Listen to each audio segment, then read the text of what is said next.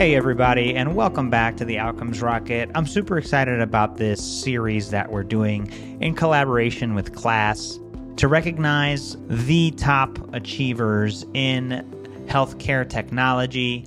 KLAS put together a list of top 20 emergency tech awards that they showcased at HLTH.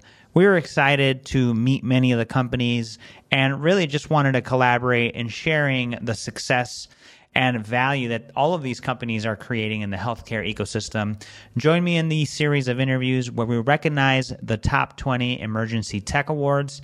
Hope you enjoy learning about them because you could both learn what to do for your business, but also as a provider and a payer, learn how to scale solutions within your organization. Thanks for joining me, and I hope you enjoy this interview. Today, I have the privilege of hosting Dr. Joshua Liu. He's the co founder and CEO at SeamlessMD. Super excited to have him here on the podcast. Dr. Liu founded the company that provides the leading digital care journey platform for health systems to engage, monitor, and stay connected with patients across their care journeys that include surgery, oncology, chronic care, and many more. Just want to welcome him to the podcast, and uh, as part of the the KLAS Innovation Award recipients, he's uh, certainly a leader that you'll be excited to hear from. So, Josh, thanks so much for joining me on the podcast. Thanks, all. Really excited to do this. Yeah, likewise. And so, what do you think of the event so far? It is crazy. So it's my first time at HLTH, my first yeah. time in Vegas. Oh, it's inspiring. There's so many people here who are well intentioned to improve healthcare, and that just gets me really psyched up. That's awesome. Yeah, you know what? The opportunity is big. Before we dive into some of the work that you and SeamlessMD are up to, talk to us about you. What inspired your work in healthcare? Yeah, so I started off in the clinical world, did my training in medicine about 10 years ago, fell more in love with quality and the patient experience and kind of less so in day to day medical stuff around that time got really interested in technology and startups and said, hey, why don't we actually use technology to improve the patient journey? Met a couple of brilliant engineers, started SeamlessMD, and it's been my full time gig ever since. I love it. That's fantastic. You've been uh, awarded things like Forbes 30 under 30 in science and healthcare. And obviously, it, you've identified the space to play in. Talk to us about SeamlessMD. What are you guys doing to add value to the healthcare ecosystem? Yeah. So imagine you're a patient going through a healthcare journey, whether it's a surgery, a cancer journey, maternity care. You're often given lots of paper and verbal instructions, which you forget, you lose. There's no day to day reinforcement. And so it's hard to follow. And then your care team feels like they're often sending you into a black hole, especially after leaving hospital. And there's no easy way to monitor how you're doing it and catch things earlier. And ultimately, if patients can't be compliant with their instructions and providers can't monitor you, bad things happen. Maybe you're in hospital longer than you need to, or maybe you're readmitted. So we developed SeamlessMD, which is a, a digital care journey platform where essentially we digitally guide patients across care journeys. So for example, if you're having your knee replaced at a health system, they would give you Seamless on your phone, your tablet, or desktop computer, and it'll guide you digitally throughout that journey. Seven days before your surgery, you'll get reminded stop your blood thinners on time. The night before, it's time to stop eating.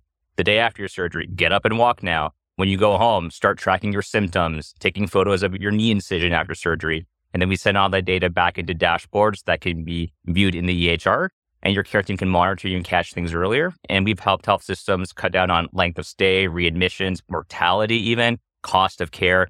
So it's driving a better experience, a better outcome, and it's saving money for the system. That's great. Uh, thank you, Josh. And it's this consistent connection with patients. We, through the care journey, very easily can lose track of them. When your platform is at work, do you utilize multiple channels? What have you found is the best channel to communicate with people? Is there one? Is there many? Yeah, so to your point, we found that you have to be multi platform. When we started off 10 years ago, we were just on smartphones and tablets through a mobile app. And then we realized you had to go bigger because we met some elderly patients who had an iPad, but they didn't know their App Store password but they could use the browser, they could get emails. And so we expanded to the web. So now we're on cross platform. We use apps, browser applications, text message, email, multi channel. The other thing we do is actually allow caregivers to enroll in the experience. So actually, family members, spouses, sons, or daughters are often really key to helping the patient stay on track as well. That's great. You integrate the entire caregiver team hmm. beyond the patient. Totally. That's awesome. So look, the health system right now it really is looking for help, right? There, there's we're severely understaffed, and we need ways to help clinicians scale. How would you say you guys are doing that? Yeah, absolutely. No, value-based care, I think we all wish was a little bit more progressive, but it's definitely on the way there. And that's led to a lot of desire to improve quality at a lower cost. At the same time, to your point, with clinician burnout and folks leaving healthcare, you have to engage patients in a way that's scalable. For example, remote monitoring has gone a lot of hype the last couple of years. What we heard from providers was that there's no time to be monitoring every single issue a patient has. Maybe you could do that for 50 patients, but not thousands or tens of thousands. And so what we do is we actually automate a lot of that journey for the patient. Instead of you having to call the patient to remind them what to do, we automate that. Or even actually when patients have symptoms on our platform, 80% of the time when there's an issue, it's not a yellow or red flag that needs an interaction with the provider. So if you're constipated after surgery or you have minor pain, in the past you might call your nurse or doctor, and that would take up a lot of time on both ends. Instead, we just tell a patient you got some pain or some minor constipation. Here's automated feedback, evidence based feedback on how to manage that at home. We've cut down on phone calls to providers by 50 to 65% because we're answering a lot of the common questions. And then the few times there's a real issue, like maybe you're having a fever or something more serious, your care team wants to know about those things. So then we actually escalate that to the care team. But that way they're not monitoring every little thing. They're only getting involved when they really have to. That's great. No, wonderful. Sounds like a great opportunity for healthcare providers to really scale back on a lot of maybe unnecessary touch points that could be handled through your platform. When you explore access, can you talk to us a little bit about how the app can help providers with access? That's been a topic that continues to come up. Yeah, for sure. I think we focus a lot more on access, not from, let's say, top of the funnel bring patients to the system, but more about how can they better access care at the right time when they're going through a journey like a surgery or, or chronic condition. A very common example for us is patient leaves hospital. Let's say you've had a major heart surgery, you had a big incision in your chest. You're at risk of an infection there. And if you don't get that treated right away, you get end up back in the hospital readmitted. Bad for the patient, bad for the system. We have tons of stories where patients actually went home, had early signs of an infection at their incision, snapped a photo, their nursing team was monitoring it, they picked it up on our system, they call the patient. They say, you know what? We're going to prescribe you antibiotics remotely. We're going to treat it right away and we're going to prevent you coming back. We've had patients who had blood clots caught in the system earlier and they've told us, oh my God, it saved my life.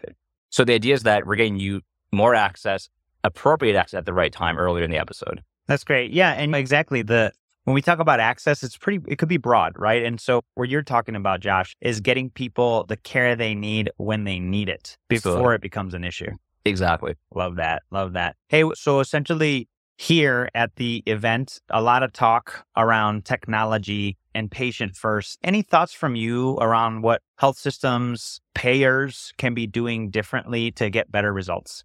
Yeah, I think one of the things that we've realized is there's a lot of excitement around digital health technologies. And there's frankly a lot of failed implementations too when it comes to healthcare technology. I think the message I would give folks is it's not just the technology. Mm-hmm. You need the right people, process, and technology to get a great outcome for a patient. So even as a tech company, we tell our health system partners, we know the best tech in the world, but if you don't actually work with us from a people point of view and actually put people on it, work with us on a process point of view, no technology is, is a magic pill. And I think folks are starting to realize that it takes real change management to make digital health work. And that's a big message of mine now.